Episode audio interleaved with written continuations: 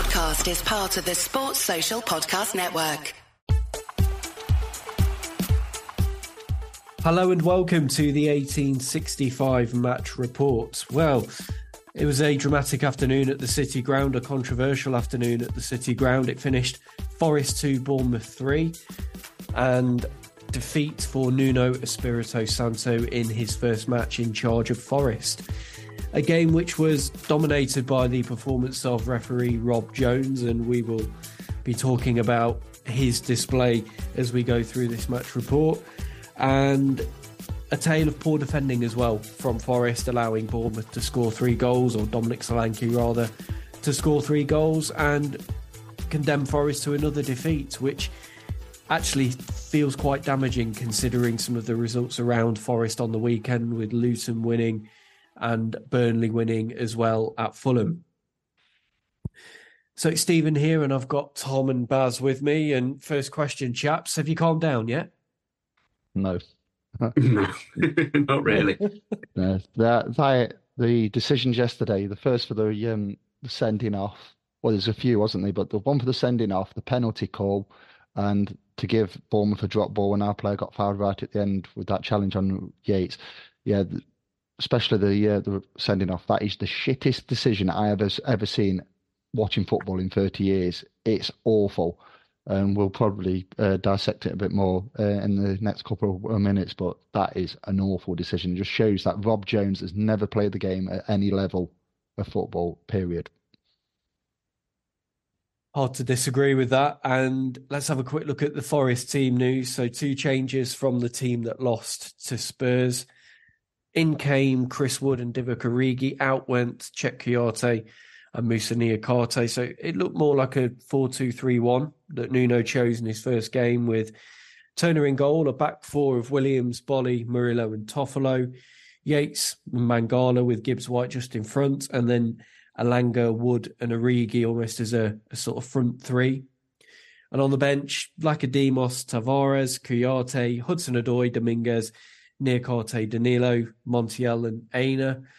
Um, probably no real surprises in that team selection. I, I, I, think really what Nuno's done is gone with the, the roughly the team that Steve Cooper was running with in his final games in charge, with a slight tweak in the formation, going to a back four, and really the sort of the form players were in there, weren't they? I was a bit surprised at Origi starting, um, but it kind of made sense to give him a chance and whatever. But the, the thing I thought about it was when I when I saw the team news, I was like, how how's this lot going to line up? And then it's like, yeah, that's a four two three one um, kind of thing. And I think the point of it, and which is probably, and we'll probably discuss this later a bit more, but I think the point of it was he wanted to put Gibbs White in the centre because Nuno's famed for playing that like three four three sort of thing, which I thought was probably a good thing for when he when he came to us because obviously we've played that way several times. But yeah, I thought he wanted to put Gibbs White in the centre to to make him have the influence in the game, and um, we'll talk about this as well. Throughout the game, I think he was trying to build everything around Gibbs White, which was interesting. And I think Gibbs White had a decent game actually. So you can mm. see where he was made as that sort of focal point in that formation. And it did seem to get quite a good performance out of Gibbs White. And he was unlucky to not score actually later in the game, a clearance off the line by a Bournemouth player. Um, let's get back to the the start of the game then. Forest had two early chances, Wood and Elanga. The first for Wood was uh, where he, he carried the ball forward, knocked it past the Bournemouth defender, but shot straight at the keeper. Elanga as well dribbled into space outside the box, and again was a tame effort that the keeper dealt with quite easily. Uh, and then four minutes in, Willy Boly he was booked for a body check on Dominic Solanke, who'd just beaten him for pace. Um, probably no complaints with that. I thought maybe with it being early in the game, he might have got away with it, but it was a yellow card and I remember thinking, well, he's going to have to be careful now. This is a long 90 minutes ahead for Willy Boly. Turns out he's only on the pitch for another 20, if that. And it was the 23rd minute when the, the controversy really kicked off in this game, and it was Boly who made first of all made a, a good tackle on Dominic Solanke, and then the ball's running loose. Adam Smith's running in for it. Boly's running in for it as well. Boly takes the ball cleanly, and Smith collides with him in the follow through. Looked a perfectly good tackle from my vantage point. Brian Clough stand, I was right on top of it. It was clear as day that Boly won the ball, but overcame the referee, Rob Jones, brandished the yellow card almost without thinking. It's like he was ready to to dish out a card and send the player off because it didn't take any time to reconsider the decision. Yellow card, Boly was off for a second booking, and I think everybody was just stunned and actually angry as well. With we just couldn't quite believe what what we were seeing, were we? What was your vantage point on it, Baz? Were you were you? Oh, well, I'm, I'm, the, I'm the Brian Clough, and as it happened in real time, I thought Boly's won the ball there, and then Smith's tripped up over his trailing leg and hurt himself because yeah, Smith was like lying on the floor and um, I thought, yeah, so he's tripped up over him and hurt himself. So I was really surprised to see the yellow card in the first place. And then in our group chat, like as as the game went on, we uh, there's a video of it, and you can see that actually Smith's stood on Boly's leg, outstretched leg. So if anything, it's reckless play by Smith the other way. So it should be a card the other way. But it was absolutely shocking. And yeah, he had no hesitation in doing it. It was like he'd just seen something completely different to everyone else in the ground. Yeah, and looking back at the decision, you can watch it a hundred times. It just and it just gets more baffling every time you see it. And they were saying like if you watch something in slow motion, it highlights all the stuff. But you can watch it. With the, the video we had that was going around our group chat wasn't in slow motion, and you can see it quite clearly there. Yeah. I could see it from the stands quite clearly. So yeah, I don't know what he was thinking or why why he gave it, and what he's thinking now because that's the thing. Yeah. Is like they look back and think actually I made a mistake there, or does he think well screw the lot of them? Yeah, it, and VAR can't get involved with that apparently because of it being a second yellow card. So, but but, it's the, but it goes on to the, you know when it's like a clear and obvious error. Mm. It's astounding. that It's like in that moment, you know, if it's like one of those, it's like yeah, he's, he's say if some other um, instances like he's tripped him, yeah, all right, it, it's a bit soft, but, it's, but that is so wrong of the game that you cannot go and VAR. I'm, I get the, the rules were there set in stone at the start of the season, but you should like whoever was on VAR. It's like Rob, you made a monumental mistake on on a. Just go and have a look at your screen. If you can't do that with the technology, but it goes to prove the technology is there, but it's the cretins what are setting the rules and and things like that. And anybody it's not played, like it's not. It's, it's a game changing thing. So why yeah. isn't VAR allowed to to intervene and, at that point? And that could uh, like I know there's 38 games over a season. I know there's like a lot can go for you and against you in a 38 game season, but you, could look back in this game in um, in May, and that could cost the club 100, 200 million quid in lost revenue because of some idiot who's never played the game of football. The ball went forward. You know what I mean? It's not like gone out hmm. for a throw or something like that, and he's got a bit of the ball he's got the ball so true, so absolute. His um, feet and studs were on the ground. It's not yeah. like he was waving them about. Yeah, yeah. but it, but uh, the, I'm not like um, condoning anything what Rob did because he was the like I said the worst referee we've seen probably ever. The City Ground, the decision what he gave yesterday, but that first booking what he got what Boly got in the first five minutes. Solanke was like saying, give him a red because he believed he was through on goal. Whether he's put that bit of doubt in his head and thinking, I've made a mistake on the first one, that one, he was fortunate for the that one not to get a straight red. I'm going to book him anyway. That's the only, but like I says, neither of them was a, it was, the first challenge was a booking because he took him out. I get that. But you can't go back to that one and thinking, oh, there's a bit of doubt in my mind there, so I'm going to send him off just to make amends. You you can't do that. It's just it's it's corruption in my eyes. Of, and the thing is though, this morning or in tomorrow morning or or Boxing Day, what we're going to get like a little nice written letter from the PG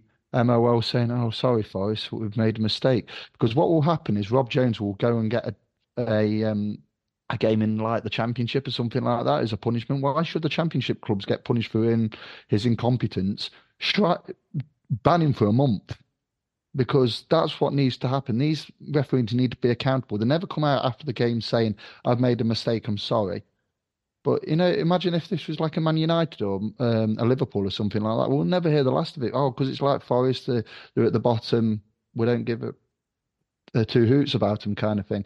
And that's what it is. And and then people wonder why um, referees are under so much scrutiny because they just don't want to make decisions or their levels of incompetence. They keep making these decisions and everything, and nothing happens. It's like, oh, it's all right. We'll, we'll just give them a letter of apology, say sorry, and move on. And then no wonder why the game's as it is in levels of officiating because these occurrences keep happening time and time again. When it's meant to be the best league in the world, but we've got the worst officiating in the world, kind of thing. It's just shite. It really is. And if you remember, Rob Jones was in charge for our game at Old Trafford earlier in the season when Rashford got the dodgy penalty and Forest complained about him to PGMOL. So I, do, I wonder if that was a bit of bitterness from him coming out yesterday as well with his performance because even outside of this decision with Willy Boly, he was giving a lot to Bournemouth and really sort of stamping down on anything Forest related and letting Bournemouth get away with so much. It was it was not a balanced refereeing display by any means, and it spoiled the game. And actually, he lost control of the game after this. Yeah. And that yeah. was that was clear. He'd riled everybody up, and it was just yeah, that was all on him. And, and it wasn't just on the pitch, was it? He could incite things inside the stadium. People people could like just totally lose it and cause like things in the stadium. It's like I know, uh, I know people people say, oh, people need to control themselves. But when you're paying your money, 400, 500, 600 quid for a season ticket, or you paid a match day ticket, which what is it, about 40 to 50 quid now? And you, if, if you go to a show like a theatre or something like that, and the performance by is that bad, you'd ask for a refund or things like that. And you got a referee think you can do that and then walk away from the city ground uh, yesterday and like not bothered kind of thing. It's it's so wrong. And uh, like, uh, and we was like, after Boly got sent off, we was like, someone's going to get seriously hurt here because, like you've just said, he lost complete control of that match yesterday from start to finish. In the aftermath, on, sorry, Baz, go on. Oh, just a word on Iraola as well because he got a yellow card at that point because he was brandishing like an imaginary card from the touchline. So, like you said about Solanke telling um, Rob Jones said that it should have been a red for Boly at the start. It's obviously likening a, a tactic of Bournemouth to, to try and influence the referee. Because yeah, to be st- stood up and doing that when actually it was a completely fair tackle, it's it's it's not on in any way. Mm. No, and it's poor on Adam Smith as well. He was rolling around on the floor like he'd been shot, and if anything, he was the one fouling Boly with his foot high and on the stamping on Boly's foot as he comes over the top of him, and he's the one rolling around, and Boly gets the red card. It's yeah, you need you need a strong referee to deal with that as well, and it, it was quite clear that Rob Jones isn't that referee. So yes, in the in the aftermath of the red card, Forest brought Niakhaté on for Origi to get a centre back on the pitch to replace Boly. and this wasn't the end of the controversial decisions. Forest had a, a cross in from the left hand side. It was Toffolo's cross. Smith was jumping to block it in the area, and it looks like it hits his arm. It looks like it's in the penalty area from what I can see in the replays I've seen. It went to VAR, but they didn't give it they deemed it to be outside the box, the offence. That's what it said on the screen. Oh, on top of that, don't forget that Rob Jones waved it on anyway. He did. He did. And it was only VAR checking it, wasn't it, that yeah. brought it back. But even then, at the time, I remember thinking, well, if that's if it's an offence committed, then it's a free kick outside the area, but it wasn't brought back. So they are not allowed to do that. Yeah, so you ju- it's just baffling, really, what's it's going com- on. It's common sense as well. He's like he's made himself bigger first and foremost. It's hit his arm. Then they can't work out if he was in the box. You look where his feet are. He's in the box. He hasn't. He's not like Mr. Potato Head off Toy Story, is he? Detached his arms and put them at the other end of the pitch. And he's not like He's- leaning. He's he's stood up straight. He's not like leaning so his arms are outside Yeah. the box while his feet are in. It's uh, no, it's another awful decision, and it's like, but yeah, But it's VAR. one of those. If if if Jones had given it and then VAR checked it, they'd have said yes, that's a penalty. Whereas because he waved it on and then play like again play continued for like a minute afterwards before VAR got involved, Yeah, and then th- their rulings like to go with the referee's decision. Yeah. Because I was sitting up at Bridgford, so it was at my end right, directly in front of me. Because as you look at the pitch, I'm just to the right of the goal, and I says that's a penalty all day long, Hmm. and he's gonna he's gonna go and be asked to go to the screen. And then uh, Zabarnyi's like bicycle kicked it out for a throw because the um, I think there was an initial save from Neto, and then the ball was dead. And I thought, oh, this is going to be a penalty. And to come to that uh, conclusion, and somebody said around us, oh, um, they couldn't work out the camera angle because, um, or the camera angle wasn't in a great position because they couldn't determine if his arm was in the box. I'm like, what a on a half-assed conclusion that is, because you know you can see where the line is, and it's again, it's like people who um, don't seem to be like played at any level of the game because anybody can thing- work that The out. other thing there is it's like, what's the point of it if you haven't got enough cameras to check it? Yeah. The same thing happened at Anfield, was it in the cup a couple of Mm. years ago? And it's like, I think we wasn't in the championship at the time. We was all thinking, um, yeah, we, it was basically all thinking, well, you're one of the most elite grounds in the country, Anfield, and you haven't got the right camera angle. It's Mm. just, and it, it just seemed to be like, oh, is that intentional? That because I don't want to make it a Liverpool pro VAR or anti VAR. It's like, well, have you done that so they can get a certain decision their way, kind of thing? But yeah, it's just the morons what are um, running VAR, isn't it? It's there's so many grey areas, and you, football's become not a very enjoyable sport, especially in the Premier League. You, you, the goal goes in, you you don't feel that you can fully uh, appreciate or celebrate a goal because you you're just waiting for the screen in the far corner Mm. saying VR. It's like that one uh, was it the against Burnley early in the season with Hudson Odoi. They were trying to find anything to disallow that, and they couldn't. And it's like, and but so, but yeah, the uh, yeah the VAR and the idiots what are running it are not fit for purpose, and we obviously suffered again yesterday because of a a very very iffy um, VAR decision. yeah, I just I don't I, I I think it's at least when a referee makes a mistake and doesn't see something or calls it wrong, then it's on one person and and yeah, people are going to make mistakes and they'll call something wrong. But when you've got a whole team of people and they're failing, as soon as you're trying to get that, as soon as you bring lots lots of people into it, then it's what like three people that have to make the same mistake or aren't allowed to act because of stupid rules. It's it just doesn't make any sense to me. Yeah.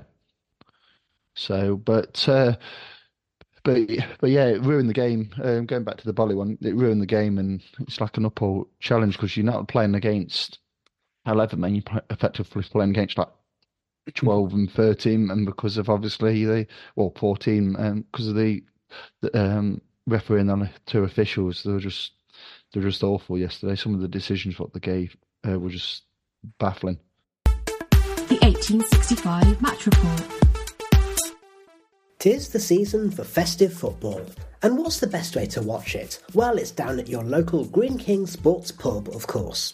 After all, Christmas is a time to catch up with your friends, old and new, and to get to your local for a pint, some food, and live action of every Christmas cracker when it comes to Premier League football. Each fixture from TNT, Sky, and Amazon is live at Greene King Sport, which means wall to wall action on the huge HD screens. So head to your local Greene King and watch every winning goal, top bins volley, and yes, dodgy VAR decisions in an atmosphere worth sharing. Download the Greene King Sport app and you'll receive 10% off drinks every single time there's sport on the telly. And you'll be supporting us here at 1865, the Nottingham Forest podcast. Now it's back to your match report.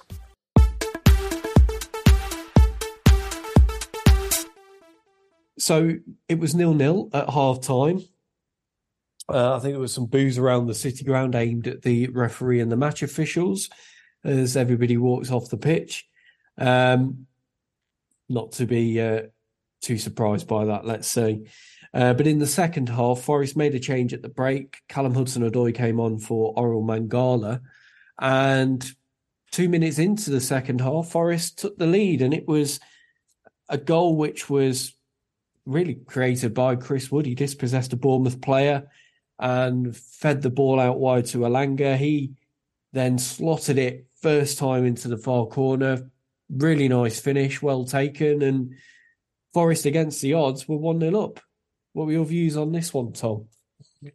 Um, it was a what he Chris Wood closed the play down, didn't he, and uh, nicked the ball. Um, there was like a bit of dilly dallying in the, uh, the back line for um Bournemouth, but I thought the um, in real time, I thought the pass was not the greatest pass. I thought he, was, he didn't put enough pace on it, but thankfully Elanga's like ran onto it and he's slotted it past Neto, and it was a really good finish. And um, and I just thought, right, you you got something to hold on to now, and which we'll come on to because uh, after a few minutes after it was um, back to um, they scored and it was one one, and it's like, but yeah, it was a. I thought Chris Wood had probably better, if not best, game for Forest yesterday. I thought his work rate was outstanding and uh, took his goal really well, which we will mention uh, later on. But yeah, I thought he um, played well yesterday. Put a decent ball in for Elanga and he slotted it home, and we're 1 0 in front. But again, Forest struggle when they go in front to hold on to leads. It was a problem under Steve Cooper. And something again which was evident yesterday. And within four minutes, Bournemouth were level. It was Solanke with a header, uh, sort of a looping, glancing header that sort of over the over Turner's head. I'm looking at it. I, I do think maybe he should have done better. He seemed he seemed rooted on his line, but for somebody with Turner's height, he didn't seem to get a lot of spring in trying to tip the ball or save it. Uh, would you agree? I think I don't understand why Turner didn't get anywhere near it. It was like he didn't come out to stop it in the first phase, and then when the but but then the point of being on your line is then you're you're in a position to to deal with whatever happens after that. So he did neither of those things right, not the first or the second phase, and yeah, I think he should have done better there. And then a few minutes later, it was Solanke again, making it 2 1 to Bournemouth. And it, Forest failing to deal with balls coming into the box. And I think it's Murillo here who gets out jumped by Bournemouth player. And it falls to Solanke in front of goal, and he's not going to miss that as he slotted it into the bottom corner. 2 on Bournemouth. But I'm, lo- I'm looking at this goal, and you, you, you look at Murillo and think, yeah, he, he hasn't got that aerial presence, has he, that you normally expect from your centre halves? I, I just think Murillo has been one of our well our best player in the last few um, few months since he's come into the side and everything. But I think um, I, I, think when the ball's on the floor, he's brilliant. But when it comes to an aerial duel, I think a lot of teams are targeting um, him because Richarlison got in between him and uh, Boly, or was it him and Niakhaté last Friday? Same happened again. There's a lot of um, teams who are putting the ball in the in between our two centre halves, and is whether it's a distinct lack of communication because there was one of the goals yesterday. Nick is looking at Murillo, and they're just like that with like the hands held out, and it's like there's no dialogue. So is it a communication thing? But um, but yeah, a lot first and foremost, you've got to stop the source. We let too many crosses come into our box, and if you look at majority of goals what we've conceded in the last six or seven weeks, it's crosses into the box. It's usually in the same area. Um, we might get contact to the first ball, but we don't sort it on the second. Um, there's a lack of um, miscommunication, lack of understanding. and somebody just nips in, and it's a goal. And uh, I, think Nuno's got a hell of a job on his hands. I mean, one of the saving graces that I think you mentioned, Baz, before that Nuno does a lot of defensive drills.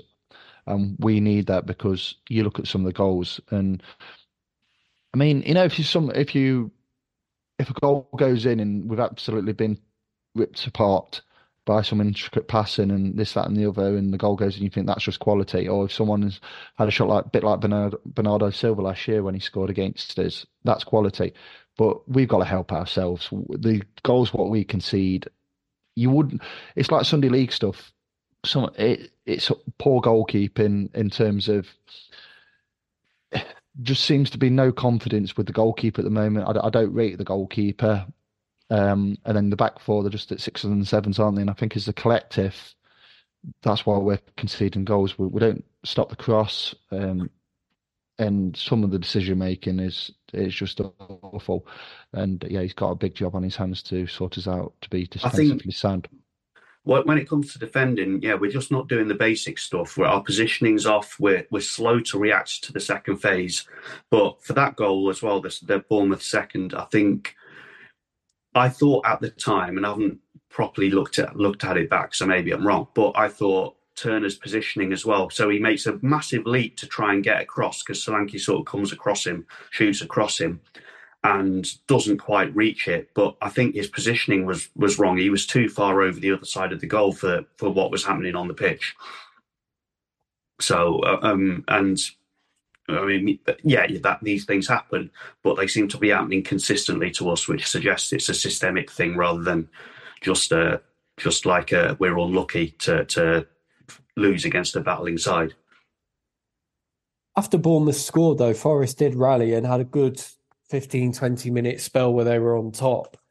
Um, the they didn't really create a huge amount of chances. They had the Gibbs White one, which I think actually might have come after the equaliser where he cuts inside, bends a shot, and it's cleared off the line well by one of the Bournemouth defenders. But the goal, Forest equaliser, this was 74 minutes.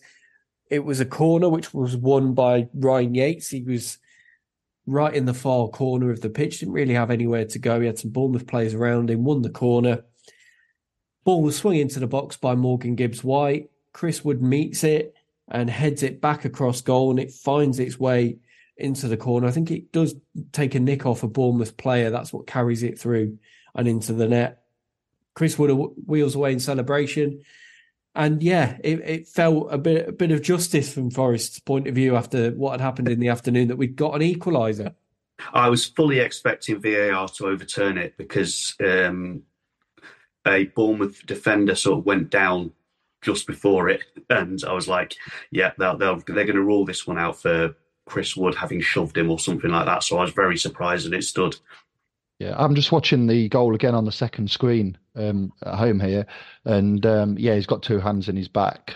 Um, whether he's gone down a bit too easily, he's already on his way down as the ball comes in. Whether that's put that decision in our favour, but yeah, um, when I look back on it, I thought because um, it was on the big screen. I thought, oh, they might rule this out, and thankfully, at the time, they didn't.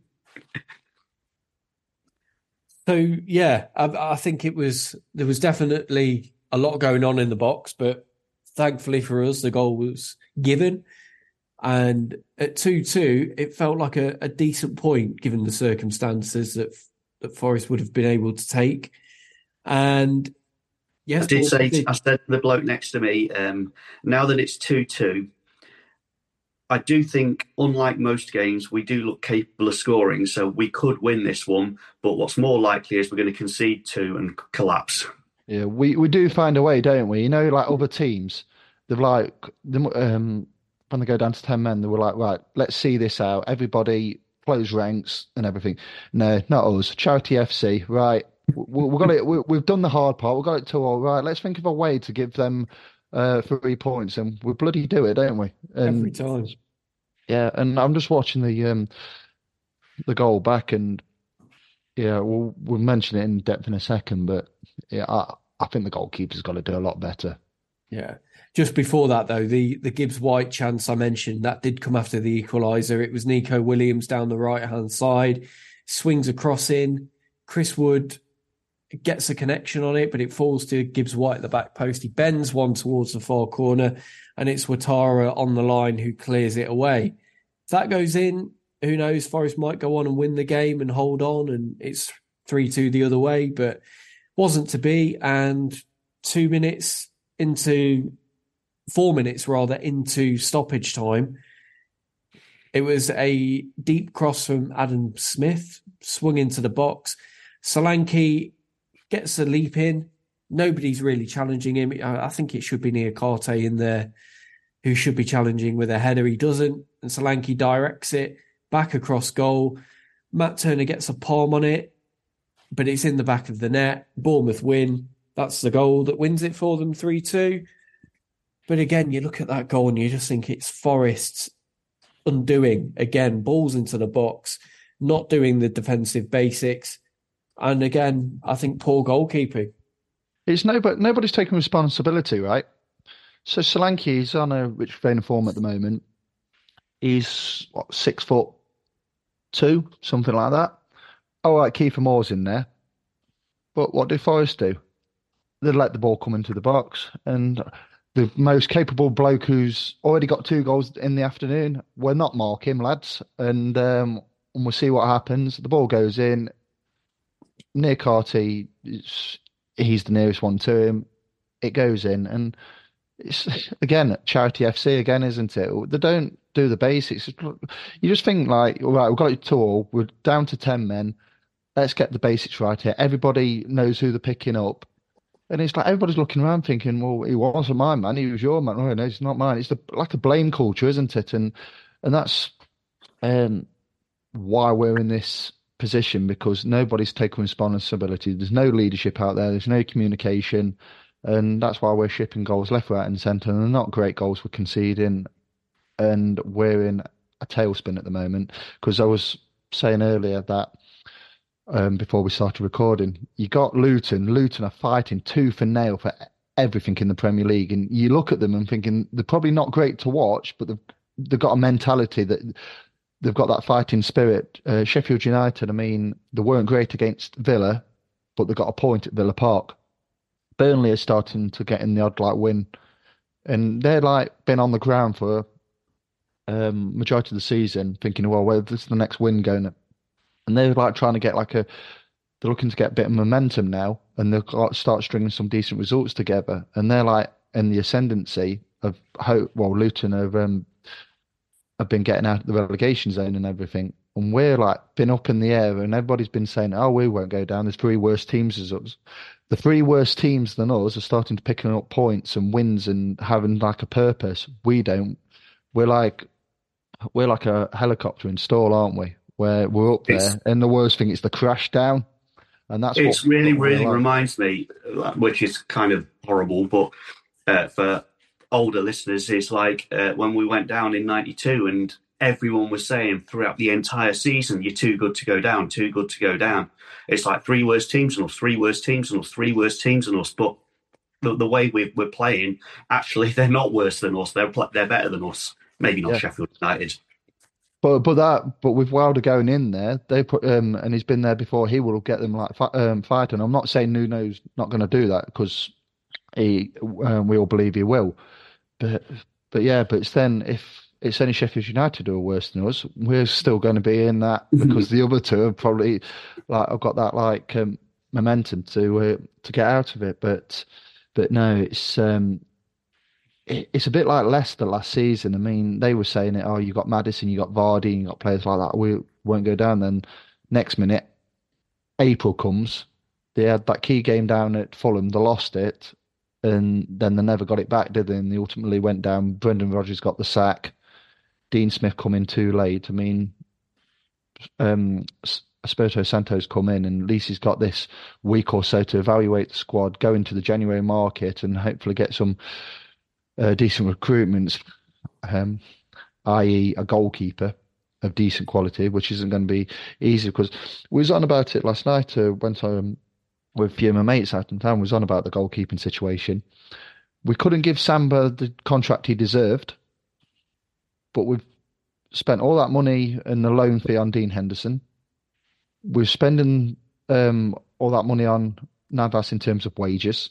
We've spent 16 million quid on two effectively number two goalkeepers. I'm not saying Vlachodimos has done much wrong, but when you look at the stats, the goals conceded against the saves it's made, it's not in Vlachodimos's favour. Got Horvath, who's a number two. You got Wayne Hennessy, who's near enough at the end of his career. You got Matt Turner, where Arsenal didn't have any faith in him to be their number two. Never mind number one. And yeah, yeah, I just I don't think Matt Turner is that good of a goalkeeper. We spent seven million quid on him, and he's apparently he didn't kick a football until he was fifteen, and he looked so jittery. And I think people say, "Oh, he's a good shot stopper." You need a bit more than that in the Premier League. If you're going to try and retain possession, and you've got to play the ball back to the goalkeeper, and he's an absolute bag of nerves. And then the back four hasn't got any confidence in him. It's like you mentioned, Baz, with uh, Williams. He put in a slide challenge because he didn't want to give the ball back to Turner. That tells you everything. Um, so yeah, I, I don't think Matt Turner's a very good goalkeeper. And that third goal, what Solanke scored yesterday, he gets a palm on it, and I think he should be saving that. Uh, and yeah, say people say he's a good shot stopper. There's so many like at least two, three this season where he's got his got his hands to it and it's gone through his hands. So he's yeah. not even that good a shot stopper. Yeah, yeah. The, the, the Brentford one when they scored from that uh, set piece, he got mm. two hands on that and it squirmed and past him. Um, but yeah, I, I, was quite surprised to see him um, playing yesterday because after what happened um, against Spurs, I thought. But it just goes to show you that both goalkeepers. They've had a few games and we're not 100% convinced, are we? No, and it's a big job I think that Nuno's got on his hands now. All of these different areas to improve and and yeah, start to get some results as well. The 1865 match report. You're listening to 1865, the Nottingham Forest podcast. Hello, this is Jon from the Cherries Red Army YouTube channel.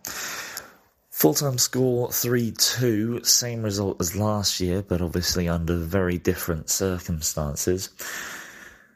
The main talking point will obviously be the referee decisions, or at least from a Forest perspective, they are, I'm sure. Um, the Willy Boly second yellow just isn't even a foul, let alone a second yellow. And I don't think any self-respecting Bournemouth fan would uh, would agree with the ref's decision. And the Adam Smith handball for a penalty, which if there were slightly different camera angles set up in the stadium, you would have got a penalty for. So we certainly got a massive slice of luck uh, in those decisions. Um, not the first time that's happened against Forest, but you know, uh, sometimes sometimes it's just the way that goes. For us, I think that I'm disappointed we didn't control the match better. It really didn't look like it was 11 against 10 for long periods of that game. Uh, and I do think losing Lewis Cook early contributed to that, who's been a really key player in in our, in our midfield dominance in a lot of games recently. And obviously, Alex Scott comes on for him, who we all rate really highly and have a lot of faith in, but he loses the ball unnecessarily to Chris Wood for the first goal within a couple minutes of the second half. And then I think we're a bit unlucky for Chris Wood's second, uh, for Chris Wood's goal because you know it takes a little deflection off uh, Sinisterra, who was wrestling with Yates in the area, um, and stops it from being an easy save for, for Neto. But the Bournemouth goals, um, just didn't see Dom Solanke having that quality in headers. Um, you know, we turned 40 million down for him in the summer from West Ham, and God, you'd be lucky to get, um, you know, team, teams won't be getting him for less than 60 at this rate uh, off us. Uh, and it's going to be teams bigger than West Ham that are coming for, for Solanke, particularly after a performance like that. And, you know, his ability to hold up the ball, dribble through players, his finishing has just gone on to another level this season. It really is just um, one hell of a weapon to have in the team, and uh, I'm hoping he stays beyond the summer. Um, he certainly won't be leaving in January, that's certain. But as for our season, well, we're we're verging on a top half finish now. We've just had a fourth away win in a row in the Premier League, a new record for the club, which is very impressive for a team outside of the big outside outside of the big six, and and others are looking to, to breach the the European league, uh, Europe, European places. And for Forest, you know, it, it's one of those games. Um, I would I would be more heartened by a lot of the aptitude that was put in by the players and the effort that was shown. I personally think that Nuno is a is an upgrade on Cooper, and whilst it'll be a bit tricky at first, I think give him some time, do some good business in January, sell a lot of your deadwood. Um, I reckon you'll be uh, you'll be absolutely fine this season. Although I'm sure the uh, other results on Saturday made you a little bit nervous.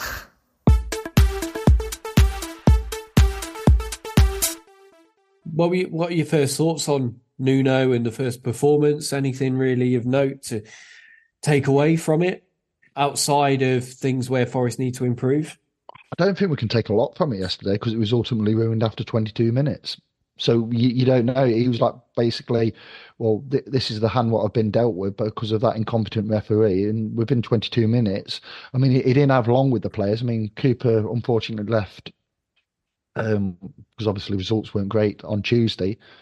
Um, and then he's only had probably a few training sessions. So to try and get his ideas across, then 22 minutes in, that happens. I don't think we can take much from it, to be honest. I think it's then you, got two games against um, Newcastle where Newcastle absolutely decimated with injuries.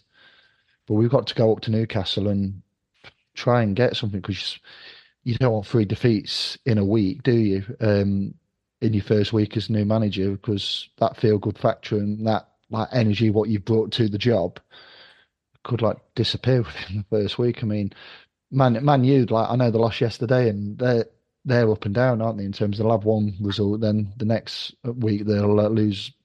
So that's not going to be easy next Saturday, uh, kind of thing, because they will. I don't know who they've got on Boxing Day, um, but but yeah, it's um, yeah, he's he's there's not a lot to take from yesterday in terms of because of what I happened some, in the game. I had some positives from yesterday. Um, I thought Chris Wood was player of the match, which was nice to see. Uh, I was in. I actually felt like we could score, mm. like in the second half, which yeah, good point. Over the over the last few months, it's been like yeah, every time the opposition's gone down to ten men, it'll be like yeah, we'll just sit on the end of their box and not look like like ever getting the ball in the net. Whereas actually yesterday, I thought that, that there's a good chance we could actually get three points here if we don't shoot ourselves in the foot, um, which is nice to see. And um, I thought that the um, he was much more attacking in his outlook than I was expecting, because from what I've read about how how Wolves used to play. Um, and the other thing is, I think I always had this image of him as being quite dour and, and whatever, but he's obviously being very, very careful in how he presents himself. Mm. He talks about us as the fans and stuff like that. So yeah. that that was quite good.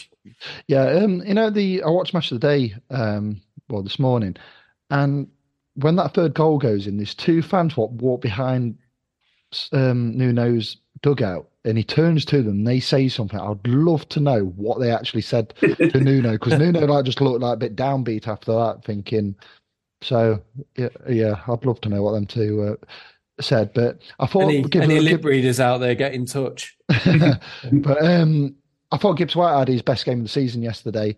Um, I thought the try, like you mentioned, Baz, they tried to like build it around him, and then when Mangala went off, and I thought they're putting Mount, uh, they're putting Gibbs White bit in a deeper role here, and you've got like Billing in there, who um, is what six foot plus. I thought, but I thought Gibbs White had a very, yeah. very good actually, game. when he played that deeper role as well, I, again I turned to the bloke next to me and said, "Actually, that this is working because he's got the work rate. Yeah, he can actually tackle some of the time, and and it's getting him on the ball so he can make things happen." Yeah, and but people would like saying, "Oh, him and Nuno didn't get on." I think Gibbs White was very, very young, and when you've mm. got hmm. like a midfield of João Moutinho and Neves, he's not he's not really going to get into the side. So, um, and it was only like start of last season where before he moved to us, uh, Bruno Lage was like, I want to play Gibbs White because I think he's got that maturity now. He's had a couple of loans and everything, and Nuno probably missed that. Mm. Um, but um, yeah, Gibbs White was fighting. Every, I think he was like, kind of, I'm going to show you the player what I've become since you saw me at Wolves, and yeah, I think he's fighting spirit and, and everything. I thought he was brilliant yesterday. I think the the chance what he had at the Trent end, I think that would have probably hit, the post but we will probably never know because obviously the player was on the line. But yeah, I think yeah, Gibbs White had a very very good um, game yesterday, so that is a positive. Um, but I was more of looking at the collective of you know like patterns of play and things like that. Yeah. Um, yeah. With that after that sending off, uh, I think that had like a massive. Uh, also, I mean, again, Nuno's not had the chance to to impose his patterns of play on the players yet. So they're they're still hmm. playing the same style or the same mistakes as we've been making. So, and I was saying before the, the game, yeah. So one of the things that I'd read, read about Nuno at Wolves was that he worked a lot on defensive drills and that gives me a bit of optimism because that's it's we've just said it it's like we just keep making the same basic mistakes not doing the, the stuff that a defender's supposed to do uh, not having the shape or the positional play that a defender's supposed to do and switching off. So hopefully some of those defensive drills once he's had time to impose them and obviously newcastle away and manchester united at home on on the best sort of preparation for that but once he's managed to get those ideas into the players and if they can take it on board, then that gives me a little bit of optimism as well. Yeah, and I yeah. really wish he registers himself as a player because he used to be a goalkeeper, didn't he? Yeah. on that note, we'll leave it there then and wrap up this match report. We will be back with you with a match report after the Newcastle game. But until then, have a great Christmas, enjoy yourselves, and come and join us again after the Boxing Day game against Newcastle, which hopefully won't be as controversial. Here's hoping. Thanks again for listening, and we'll see you soon.